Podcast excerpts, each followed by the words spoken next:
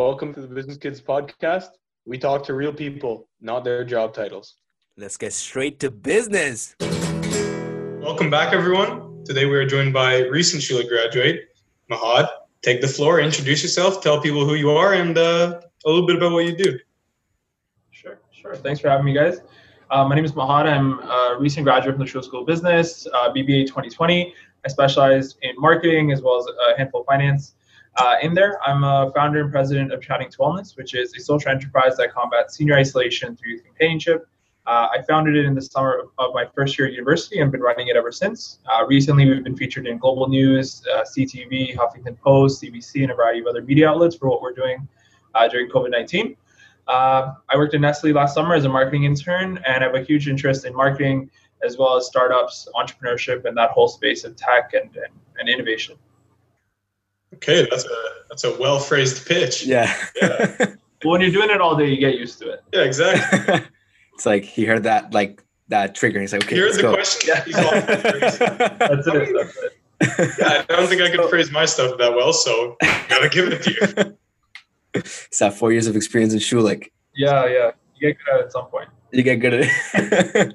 so before we start with more of the nitty gritty when it comes to business and what you do in school and work and things like that, we know that during these unique times, obviously during COVID and lockdown, a lot of us had been spending a lot of time watching different shows, ranging from like random reality TV to dramas or soap operas and things like that.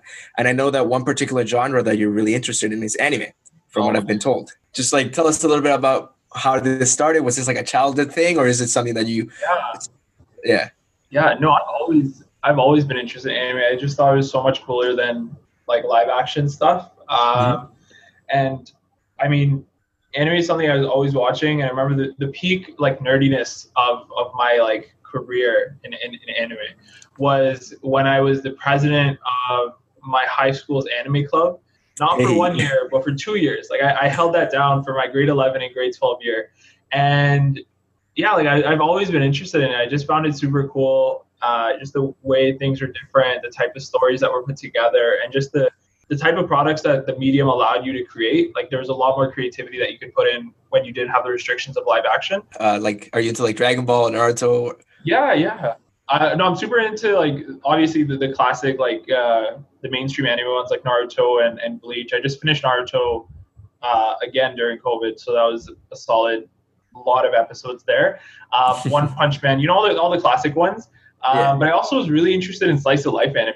Um, that a lot of people don't know. So like the really cute ones where it's an entire show about them working part time at like a cafe. Like I'm into that. I've watched like a, Yeah. a show that's three seasons of just that. Um, yeah, so a bit diverse in that way. It's not just the the mainstream guy stuff, but the the cute relationship stuff. I'm I'm all there. I'm so into it. So, okay, you watched Naruto again, you said. Yeah. And I guess for me, like, I kind of find it hard to wrap my head. Like, even when people say, "Oh, I watched uh, The Office" or "I watched uh, this movie for like the fifth time" or whatever, Yeah. how do you do that? Like, I I'm not really a big. I watch it once, I'm done. You know, what's your Yeah, yeah, reasoning? No, you're you're 100 percent right about that. I'm the, I'm the exact same way. So Naruto again, I watched Naruto was like Naruto Shippuden was like hundreds of episodes. So I was like in and out for a long period of time. I just finally got to watch it consecutively. But I know what you mean. Like for the longest time, my friend, I know this one guy. He, he graduated with me, and he watched The Office like eight or nine times. And I'm like, how do you do that? That's me, bro. Did you forget it? so many times, and he's awesome. Like we'll we'll say a quote or like a joke, and he'll know. Like I'm not kidding. He'll know. Like season seven, episode thirteen. Here's what happens. Like it is crazy how well he knows this stuff. But there's a couple of shows that you just kind of vibe with that you know you put on in the background. Like I put Office on in the background, Community, uh, Parks and Rec. Those are the type of shows you kind of just never get tired of. You can watch over and over again. But uh, I know what you mean. I, I couldn't watch something more than once if it was like too serious. Okay, you said Naruto is long, and I don't know how long. A few hundred episodes. A few hundred episodes, yeah. Yeah, so it's it, it is a big ass commitment. And I know right now you're you know running businesses. You're a busy guy. You're doing a lot of stuff. So Yeah, yeah. how much? You said you rewatched it. How much did you watch per day? Like, how do you make time to watch these shows? Honestly, uh, I mean, there's up and down periods, honestly, but uh, I, I go to sleep pretty late. Um, so that's always one. But I make sure I have time. I mean, I, I run a lot. I, do a lot of things, and so even with that, I still try and make sure I have time to, to unwind and, and do things I like. Um, a day doesn't feel complete if I didn't have a chance to kind of be myself and, and disconnect, put my phone on do not disturb, and and and you know watch a show, you know watch a YouTube video or something like that. So I I think self care in that way, where it's like unwinding and relaxing, is, is a priority of mine. I mean, I work in a mental health space. So I I hope it would be. Um, so I, I, think honestly, no matter how busy you get, it's really important to to be able to to find yourself, recollect, and and, and calm down at the end of the day before you hop into another day of, of meetings and pitches and whatever all day. Yeah, I, I, I, I agree with that in that sense. Uh, so for many other people that you know during these times, uh, COVID, it's it's kind of like an iffy period because you can either work all day or just do nothing, like yeah. you know, sitting on the couch every single day, like till the end of time. Um, what are some kind of like self care methods that you would recommend to people? Yeah, yeah, no, I think that's a great question, and and it really is the extremes. I've seen people who are like working more than they ever were before, and the advice to them is totally different from the advice you give to someone who's not doing anything all day. Not, I, mean, I don't mean mm-hmm. when I say anything, I don't mean like, you know, you're just sitting around. But some people are just watching shows all days, and that's that's okay, right? It's a difficult time, and people cope in different methods. But self care, I think, goes beyond just kind of doing stuff that's traditionally seen as fun. So if you're watching you know naruto all day like 20 30 episodes a day i don't think that's self-care uh, generally speaking obviously depends on the person but um, i think self-care is kind of providing yourself all the facets of life that you need, which is one, yeah, it's you know peaceful time for yourself, and you know having some jokes and laughs in the day, whether it's a comedy show or hanging out with friends, and then there's the social aspect, there's the exercise aspect of, of you know moving your body and all that stuff, um, food, etc. So it's kind of like you gotta have. I hate this answer with everything, but um, you gotta have a balance of things. So if you're watching shows all day, I mean, sure you, you know, that might be fun, but you might not have seen your friends in a while. So for me, I try and find a balance with those things. I'll hang out with friends once or twice a week at the you know minimum. Um, spend a little bit of time watching the shows that I like. You know, eat good food, stuff like that. It's just about you know, it's a marathon. Uh, you can't really burn out, uh, and if you do, it's it's really difficult to get out of that spiral. I've burnt out before with things, and it's not fun. Um, yeah. Yeah. You mind running us through, like, you know, in your week, what do you do? Like, do you have other self care methods or things that you schedule? Because as you said, it's about balance. So you know, yeah. you watch shows in the evening. What time do you go to bed? What time do you wake up? Do you leave weekends off? Any other yeah. things I, I think uh, when you're running a business, it's very different than if you're working a job because that's a little more structured at least. Uh, there's pros and cons to both, but I can tell you about my experience. Uh, for me, I make sure that I at least have one thing that's constant no matter what, even when I was working last summer or I'm doing this or that or whatever. I make sure that in the week I at least have one day off. Usually that's like a Saturday or something. Um, not Sunday, like Saturday is my day off no matter what. Um, and if I can't do that, then, then Sunday. But I, I, make sure I have one day where I can disconnect from everything, and that really helps to kind of center you with things. Um, and that one day, I'll try. I'll, I'll, try my best not to reply to messages or do anything that's work related. Um, beyond that, um, in my case, and I guess with a lot of people, since it's work from home, um, it's really easy to kind of take a break in the middle of the day. So like 1, 2 p.m., if I'm feeling a bit groggy, I'll, I'll take a nap or something. I'll just, you know, not schedule around that or something like that. So there's a lot of advantages and ways to take care of yourself even when you're working from home, particularly when you're working from home. Um, but I think it's really important for people to understand themselves, right? Like for some people, taking a day off is it doesn't do anything for them. But hanging out with friends is huge. I'm super introverted, so I don't need that as much. But I know some people like if they go a couple of days without talking to somebody, uh, in person, like really having that vibe, it's it's like insanity for them. And so mm-hmm. scheduling around that is, is super important. It's really personalized. But for me, it's you know taking time for myself, um, you know, eating the right foods, enjoying enjoying some other pieces of life that I enjoy. Um, and other things may not be as important to me, but they might be for somebody else. Okay. Mm-hmm. So yeah. you kept talking about like scheduling your days, making sure you know if you want to take an afternoon nap, take it. But how do you schedule your days? Like what you know, what methods do you use?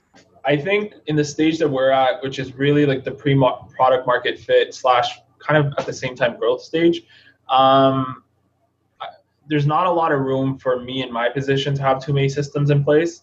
Um, so I can put into practice like, okay, after 10 p.m., uh, we're not going to do any. I'm not going to do anything, or you know, I'll have one day on the weekend, but it's pretty limited, right? Um, because things will pop up left, right, and center. I mean, one day I'll think I have like no meetings, and then I'll get uh, an email from, you know, someone we're going into a big pilot with, and all of a sudden the rest of my week is booked up with meetings with our lawyer and this and that and, and doing financials and whatever. So my schedule is very, very hectic in that way where new things pop up all the time. And for me, the best way to combat that and kind of deal with it is to be adaptable. So I wish I could tell you there was like solid systems in place. I'm sure you can find that with people who have more structured days and more structured schedules. But due to the nature of mine being a lot more dependent on my team and market conditions and, and kind of the projects that we're working on, I don't I'm not able to have too many systems in place that I can stay true to, stay true to, besides the ones I mentioned, which is like past 10 p.m. I'm not doing anything, and Saturdays I have off. Besides obviously having some sort of winding off time and things like that, an important aspect of taking care of yourself is also eating the right foods and things like that. As already a, a graduate, uh, like do you cook for yourself or like do you mostly just get takeout or things like that, or how is it like like your structure during this, I mean, during these times? So I'm still living at home, uh, which I think mm-hmm. plenty of people are still. Yeah.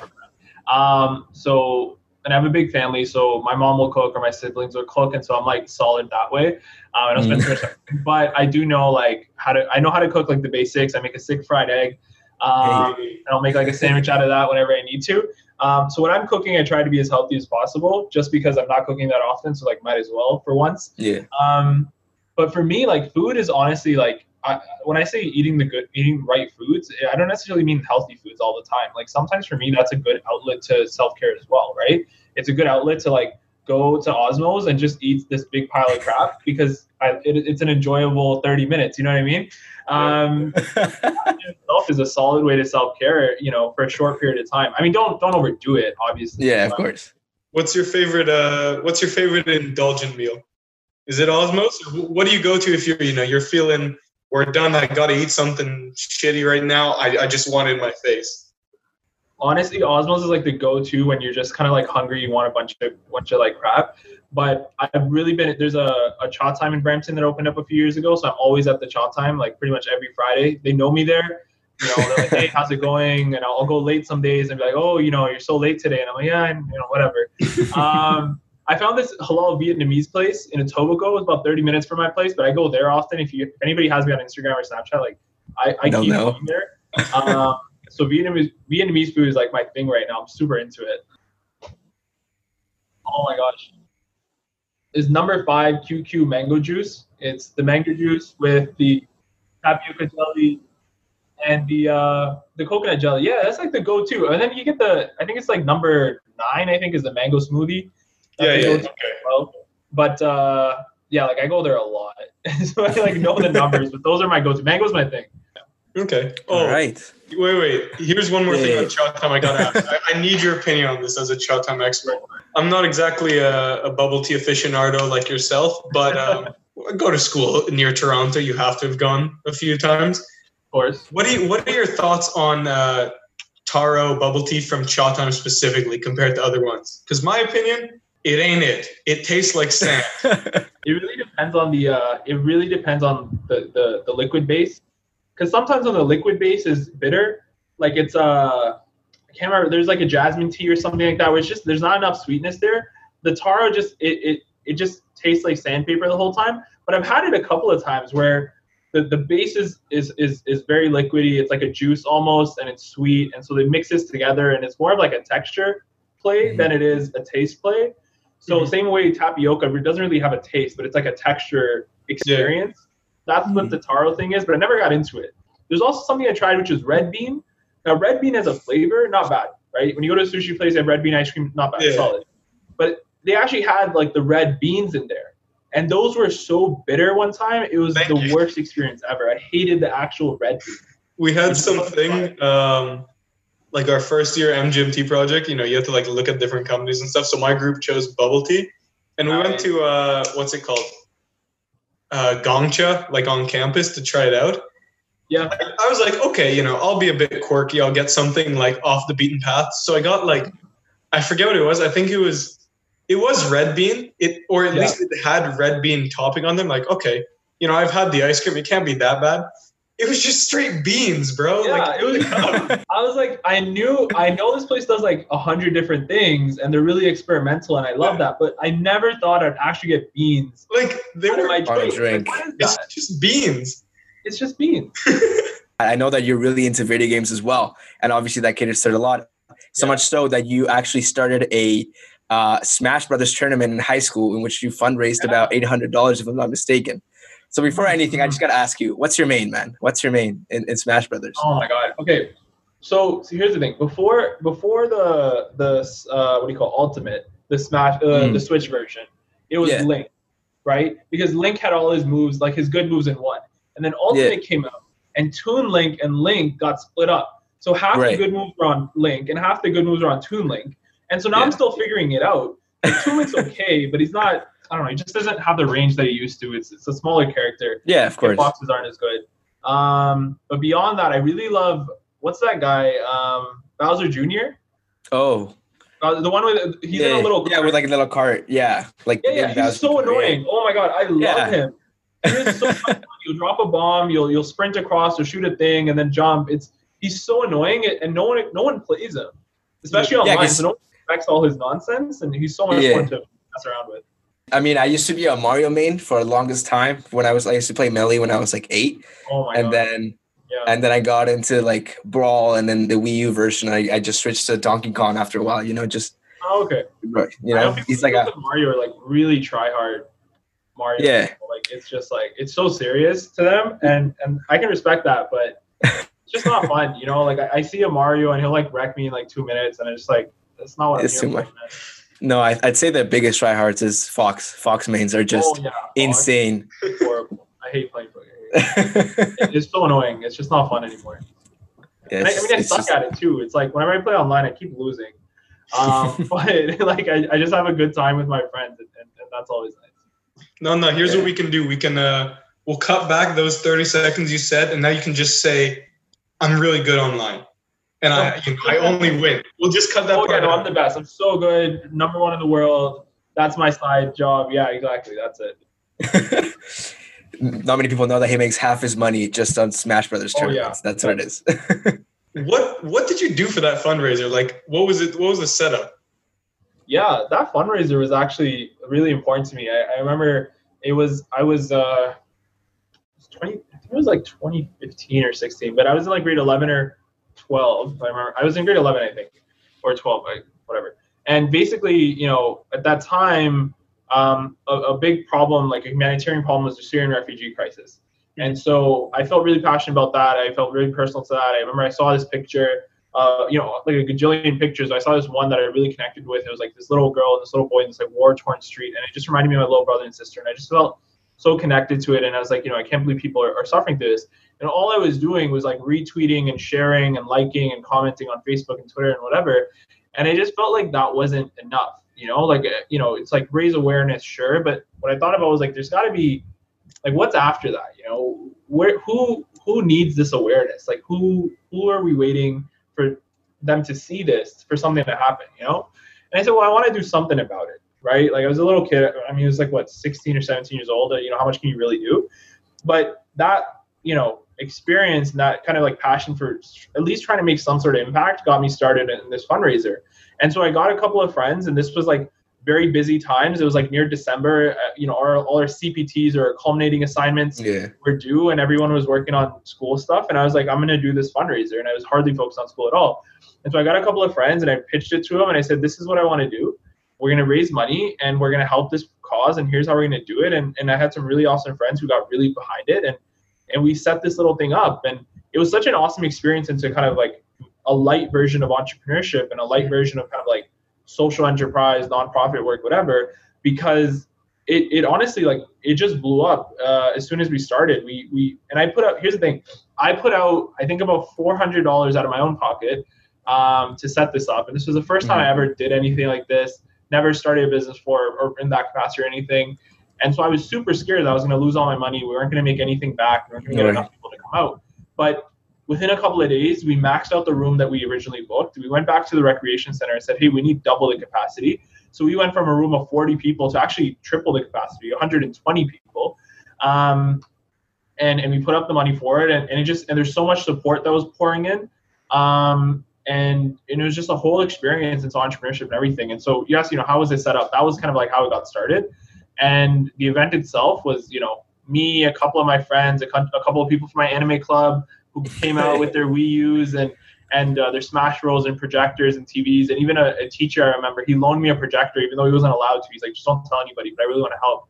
Um, and so we got this thing set up on a weekend, and we had so many people come out, people I didn't even meet before. You know, I wasn't expecting a line or anything. We, we pre-sold all our tickets to the capacity of 120 time shows, I open the door and people are all the way outside of the the the, the venue, Jesus. all the way down the stairs, lined up. And I'm I'm looking, I'm like, I've never seen any of these people before. So we were well over capacity, way past the fire safety limit. Don't tell the recreation center. but that was such an amazing experience, and we raised a little over a grand and uh, around a thousand four hundred dollars. Eight hundred was the profit, but it was just really nice to be able to be you know young and to be able to feel passionately about some sort of cause and make some sort of impact into it in whatever capacity possible. And so since then, I mean, that's what's inspired what I'm doing now, which is much larger in capacity. But I talk about that fundraiser way more um, as an in- instrumental piece in my career.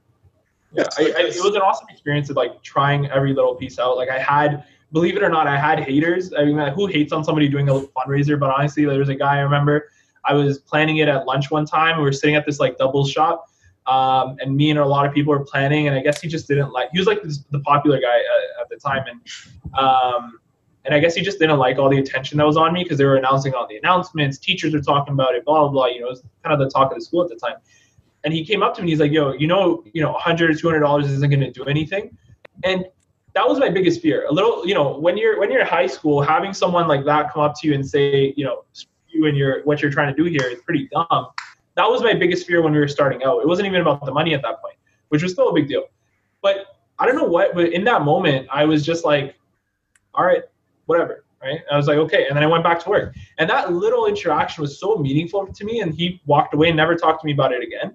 And we just had this huge successful event. And ever since then, I was never was like any other thing I started after that. I was never afraid of that guy coming up and saying, wow, this is dumb. And I, I, I don't know. Honestly, I, am really happy he did because that was such mm-hmm. a that was the biggest fear, and I and I got to get over it um, during lunch this one random day. Everybody has that fear. I mean, I know people my age who have that exact same fear of like, what are people going to say? But you kind of go through it once and have people say something and realize like how absolutely minuscule that is, yeah. and you're like, why why didn't I do something sooner? You know. It, there's a what is that? I heard it the other day. If you walk on water, people are gonna say it's because you can't swim. You're gonna always have haters, bro that's kind of been the catalyst and kind of what got you started, get you dipping your toes in the water. So I guess along the way, what we were talking about is we saw that you also started another company called mm-hmm. Wrapped, uh, a job subscription box with like Summer Company.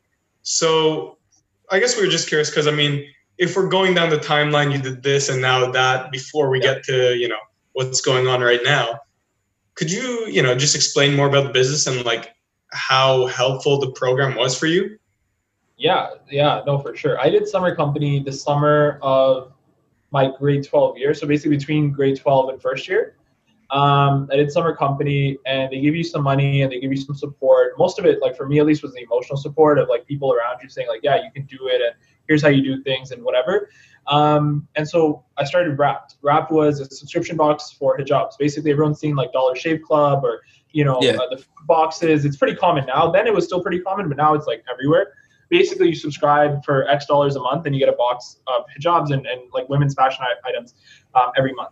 And I don't know why I started that because I'm first off I'm not uh, you know a fashionable guy to begin with, and I'm not female identifying either. It was totally like out of left field. Um, but anyway, I started that, and, and and the summer company program was great because I didn't make any sales in my first like couple of weeks, and you know that kind of like crushes your entire dreams when you start a business because yeah. your, your big thought is like, oh, I'm gonna start, I'm gonna ship out a hundred orders, and the next month I'm gonna ship out a thousand. I didn't even get one. Yeah. And I was like, I went to him and I'm like, listen, man, you gave me like three grand if I don't make a single sale, like, are you gonna take it back? Like, I don't have it anymore. What is gonna happen? and they're like, no, don't worry about it. Like, you're good. You're good. You know, you're trying your best and everything. And I mean, it's scaled. And we made I made all the money back and everything. And I was actually selected to be um, kind of like the, the chosen business or the represented business for the city of Brampton in Ontario's summer company yearbook of like all our success our success stories. Mm-hmm. Um, so that was a great experience in trying a bunch of different things and failing really fast and hard and and uh, learning from there as well. Yeah. Did you work with anyone on that, or was it just you? Nope, solo. I think for me, a lot of my my stuff I usually start off solo and then add people afterwards when it's like validated and this and that. Mm. So so now that we're running down the timeline when it comes to first, you know, this kind of spark with the Smash Brothers Club and then uh, your business uh, during the summer right before you started university. Um, when you started university, I know that you were part of the Schulich Entrepreneurship Club as first uh, first year representative in the first year, and then afterwards in second year you went straight uh, for the presidency position. So yeah. I just wanted to I just wanted to ask you how did was the contrast between both positions? Like myself, I was part of a first year rep position, and not to diss anybody, but it's like it's not you're not really like down and dirty with it. You're just kind of in the sidelines, like you know, being like, yeah, you know. But it's once you get into the actual presidency position, you actually have to like yeah. do much more, right? Yeah, yeah. It was um yeah, no, I feel free to out first year rep positions. I, I think they're pretty solid to get at least something going on in first year. Yeah. Because uh, a lot of times you end up starting your executive, you know, career in second year. Um, but yeah, your first year rep position, you know, almost across the board is just there to like be a hype man or woman exactly. for the first year reps and, and get people to come to the events, which I think is fair. I think there's not too much you can do like halfway into the year and only like a couple months left anyway. But yeah, for me, I was first year rep, and then I guess technically I was promoted to VP or head of marketing, and then that was for like three months or something before I was promoted to president. So all within the time same time frame basically. Um, so yeah, first year I was first year rep, second year I was president, which was a big jump, obviously, yeah. and very different. I think. I mean, I think a big piece of why I was chosen for president, even though there's other first years along with me, there's other people who wanted to be president, but I was chosen for it along with somebody else, was just one, I had experience in entrepreneurship, and, I, and that's that's whatever. I think the big thing for me, I had a passion for entrepreneurship and getting people to be more comfortable with entrepreneurship in the Schulich community. That was like my that was like my guiding light. That was like my mission. That was the whole thing. I was like, I want. I hated first year that all anybody talked about was accounting. Fourth year, mm-hmm. that's all anybody still talked about. It doesn't change, right? We're in accounting, believe it or not. Um, and I was just like, I don't want to do accounting right? I hated accounting. I did bad in accounting in first year. And I did fine afterwards still. Um, I didn't want to go into accounting. And, you know, I was really into entrepreneurship and, and I was like, okay, what's the big, you know, I'll, I'll get into details later, but basically that was the thing. I like I had this vision. I was like, I want to make entrepreneurship more commonplace. And so when I was in the president role, it was very different because now you're managing a team of like you went from being the lowest of the totem pole to probably the highest. Uh, you're managing zero people as a first year rep to all of a sudden you're managing 16 people. So big jump there and you're managing multiple departments. Um, so for me, it was really about having the strategy down, and the next big thing was, you know, getting the team on board. So I was put in into the president role in a really weird time. So I was put into it in September, whereas you're usually put into it in the end of the prior year, which is January, March, April, May. So you spend the summer um, preparing for the next year. Your summer is the big, busiest period when you're in a you know senior role for a club. I didn't have that. September came. They're like, okay, you're president. And I'm like, okay, great. And then club week starts, all this stuff starts. I'm like, did you guys prepare any of that? And they're like, no, not. We didn't even talk about anything. There was nothing done for the summer. And so I was there months behind every single other club in a club that was pretty relatively not unknown, but we were definitely, you know, a small time club. And we're already behind by like four or five months. And so for me, it was very quickly getting a mission, you know, put together, getting the team back on board because they hadn't been engaged with for a long time. They didn't really care. And you know, again, same thing with the fundraiser, like selling the mission, be like, this is what we're here for, this is what we're doing, and getting everybody's buy-in and and and really achieving at that point. And what was really funny was that we got to we got caught up and we had new events come out, new flagships, and um, we ended the year better than we did last year. So I think that's pretty solid for a club that started like half a year behind. Mm-hmm. Wow. That's a that's a pretty impressive story from just kind of like they threw you in the deep end. Yeah. yeah no, it was um, just go. I, I remember when they told me I got it. It was I was a frosh leader at the time, and I got it, and I was like, oh, sick! Like I thought it was so easy and cool. Like now it's going to be easy because now you're at the top, so to say. But it was the total opposite. It was not easy at that point. a lot of people depending on you now, so you gotta you're just yeah, looking exactly. up to like, what do we do now, type of thing. Yeah, exactly. How did you exactly cope with you know all the pressure of all of a sudden being a president and having to this club in such a short time span? How did you deal yeah. with uh, mentally outside of just like the club itself? Yeah, I was I was doing a lot. I remember second the beginning of second year was probably my busiest time at Schulich because the summer prior to that I just started chatting to wellness. and I was still running Wrapped, and I'm still a student as well. I mean, don't forget that part. Um, and I, was, I think I was doing something else minor at the time, but I was doing like three, four things at the same time. And so that was a really, really tough year for me, or at least three quarters of the year when I was doing everything at once. And so I was always busy. I was always talking to people about this and that, and I never really had time off. Um, and honestly, like I burned out that year. I remember because I was doing so much, and I was eating unhealthy, and I wasn't like socializing as I needed to, and I was pretty much learning all the things I know I need to do now by failing at them at that time, mm-hmm. which in a backwards way was really great because now I got to I got to learn from it. But I wasn't handling it very well at all actually. I was just doing what I needed to to get by, meet all my deadlines, you know, meet our deadlines for Wrapped and our shipments and our social media posts and get, caught up with York entrepreneurship and then talk to our partners and our volunteers at Chatting to Wellness and then still find some time to do assignments and like another year of accounting. You know what I mean? Like, um, so I wasn't doing a lot, but I, I learned a lot from that experience for sure. So I guess we can, you know, get to the elephant in the room right now and uh, start talking about chatting to wellness. So just a genuine, like, why why did you start it? What what came from that? Like, why? Why I started chatting to wellness? Um, it came from, and since we have some more time, I'll give you a little bit more than the elevator pitch, kind of like the second piece of it. Um, there's two main drivers for that.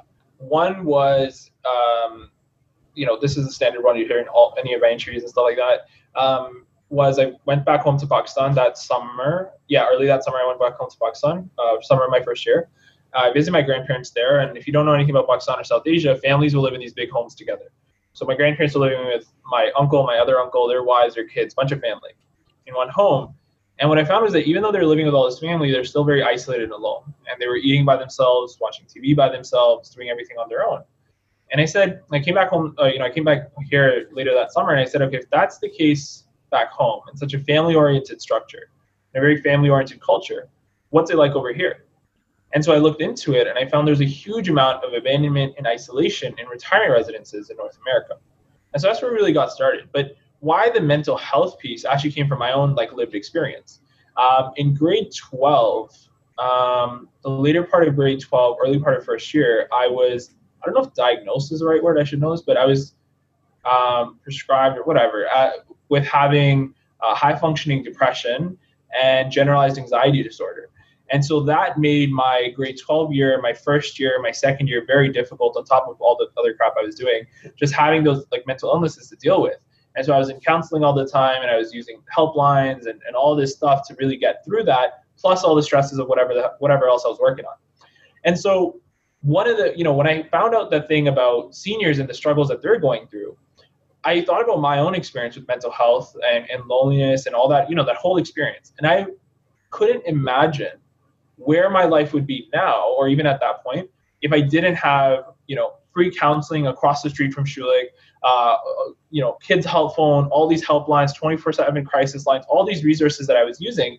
Um, I, I couldn't imagine where I would have been. And then I realized that seniors had none of this. They had none of these resources, and still to this day, I mean, besides Chatting to Wellness, they have very little, if any at all, of these resources. And I think, you know, how is someone who's living a much harder life than me going about their lives with even less resources than I had to get by? And I was having a really hard time. And so I said, okay, they really need something in this space. And so what started off as me and a couple of my friends just visiting retirement residences to provide companionship and friendship to the seniors there. Because I know for me during my experience, that was a huge thing. Just talking to a friend and letting something out that was on my mind was a huge help. And so I said, okay, let's provide that to these people. It's simple. It's you know, it's not convoluted. You don't need to be a therapist or a doctor to do it. We started off with that, and and it was really effective. And we got more professional at things and, and scaled ever since. So it's just like a it, I feel like it's I don't know. Uh, it's quite moving how you like somehow you've connected all of this like your experiences and the experiences that you had at home yeah. and the experiences that you have mental health and you just kind of convoluted them all into one business that outside of obviously like being a business uh, obviously being a nonprofit organization like it, it has a like a noble kind of cause altogether in it right and i know that i've i've I've actually heard stories about it. I, am I'm, I'm not sure if you can correct me on this, but I heard about a, a senior that hadn't been visited for about 20, 25 years. And once uh, could you just like expand on that? I don't I don't want to like tell it in the wrong way. So. Yeah, yeah, no, no worries. Um, yeah. yeah. so this was the summer of my first year. It was just when we started before my second year. Uh, one of our first visits to a retirement home. I was 19 at the time. We went and visited the senior. Uh, it was a home in Mississauga. She was 108 years old. When we were visiting her, there was a, there was funny enough. There was actually like a, a, a letter on the wall from the mayor of Mississauga. She said, "Congratulations on your 100th birthday." So, if you live in Mississauga, that's something to look forward to, I guess.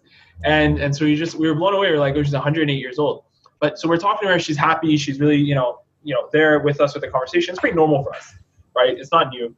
Um, everybody's kind of really happy when we talk to them. But what I noticed in this case was that there's a lot of nurses and and people around the room who are kind of looking and whispering and pointing. And, and we're still new at the time, so I went up to them and I said, "Hey, you know, is everything okay? You know, are we doing anything wrong?" And they're like, "No, no, no, every, everything's good." Uh, we just never seen Irene, that was her name, this happy before. And I said, "Why is that the case?" And he said, Well, Irene, you know, she hasn't had visitors like this in over 25 years. And I was so blown away by that. And this was like the head nurse, she's been there forever, and she said, We haven't had visitors for her in over 25 years.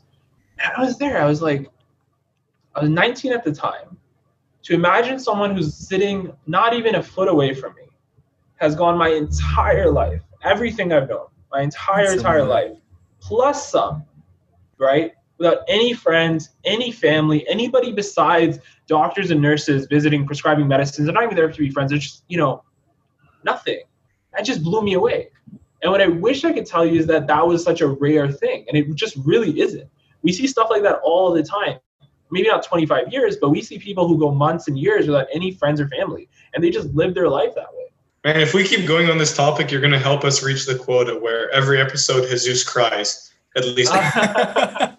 we have that you've done 3,000 chats total and on track to 300 a month so far. Yeah, so we early 2020, actually like January. So we're we're a couple months after that. Have done or early 2020, we surpassed 3,000 cumulative chatting sessions since I started in the summer of my first year, middle of 2017. Um, and we're on track to to close 4,000 relatively soon, actually.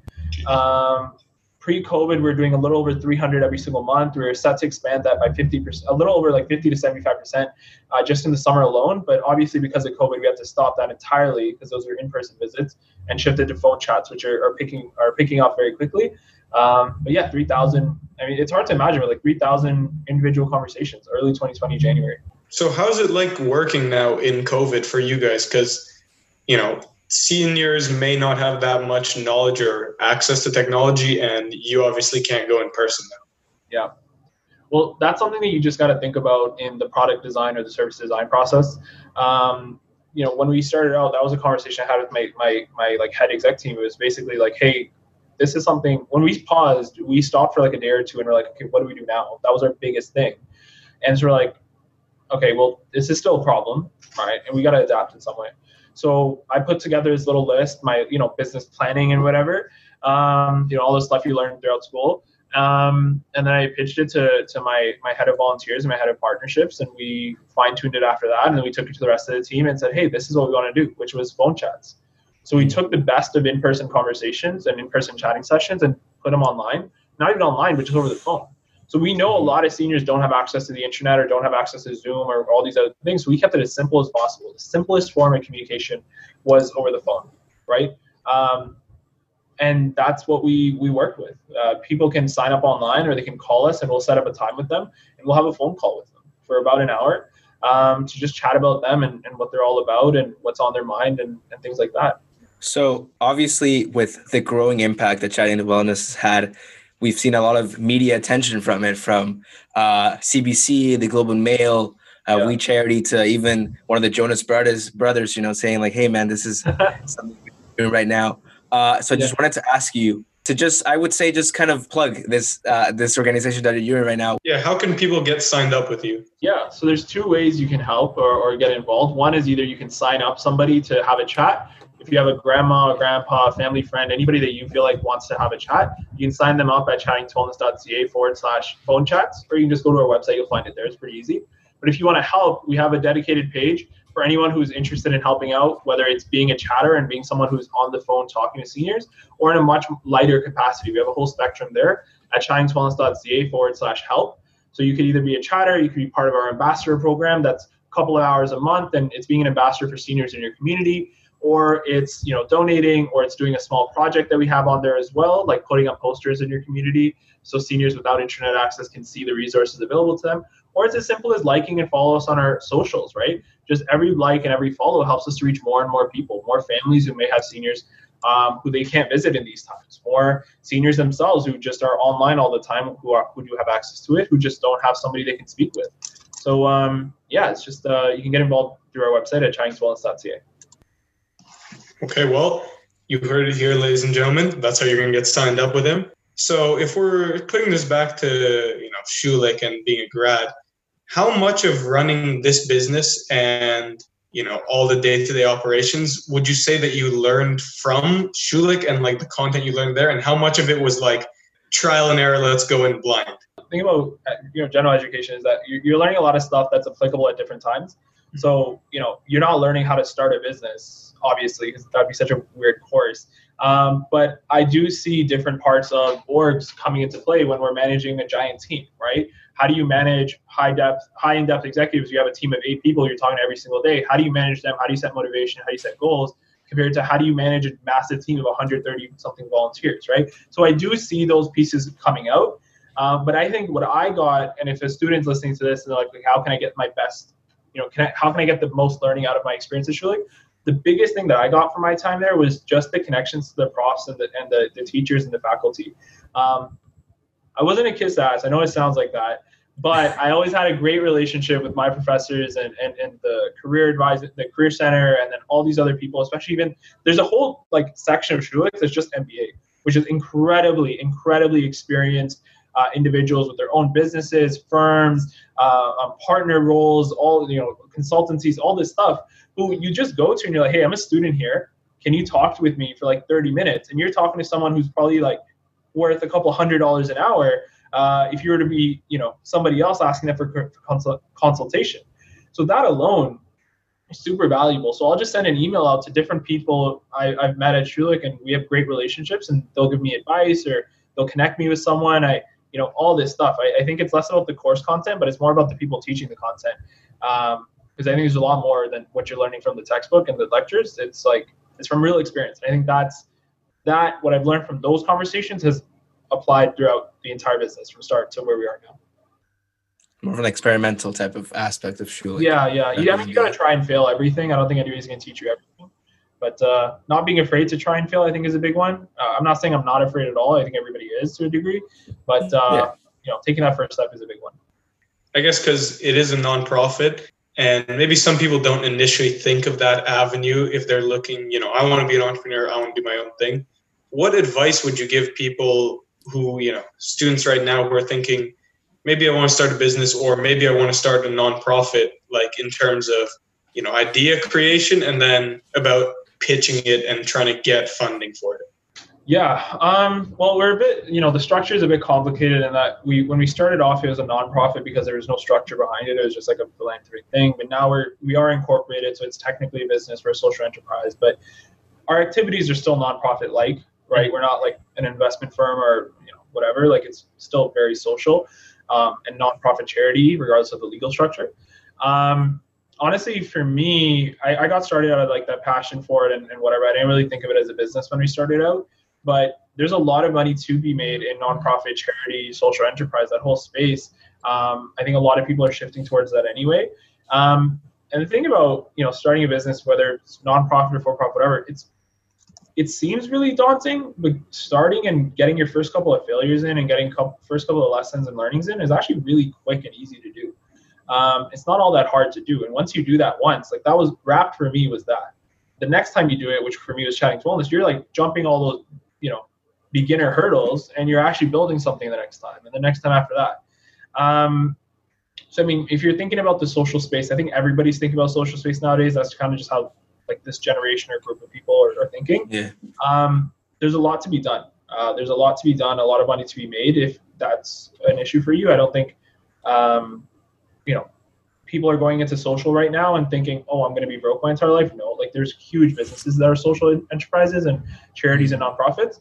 Um, I mean, just look at the U.S. There's like big charities. Have, their CEOs and directors are making like half a million dollars a year uh, with tax advantaged income. Like, don't worry about the money part too much. But if you are starting something, one piece of advice that I got actually actually from a panel was that just because you're a social business, just because you're a nonprofit or a charity or you're doing good, doesn't mean that people are going to come to you for that purpose alone. The example that I was given was that imagine you're selling a bucket and another guy selling a bucket for five bucks each, but you say, hey, two dollars of your you know purchase is going to go to this amazing you know wildlife fund. All right, but say your bucket has a hole in it. No one is buying your bucket, no matter how much money of that amount you're you know giving to charity, because fundamentally what you're selling, the product or the service, isn't valuable because your bucket has a hole in it.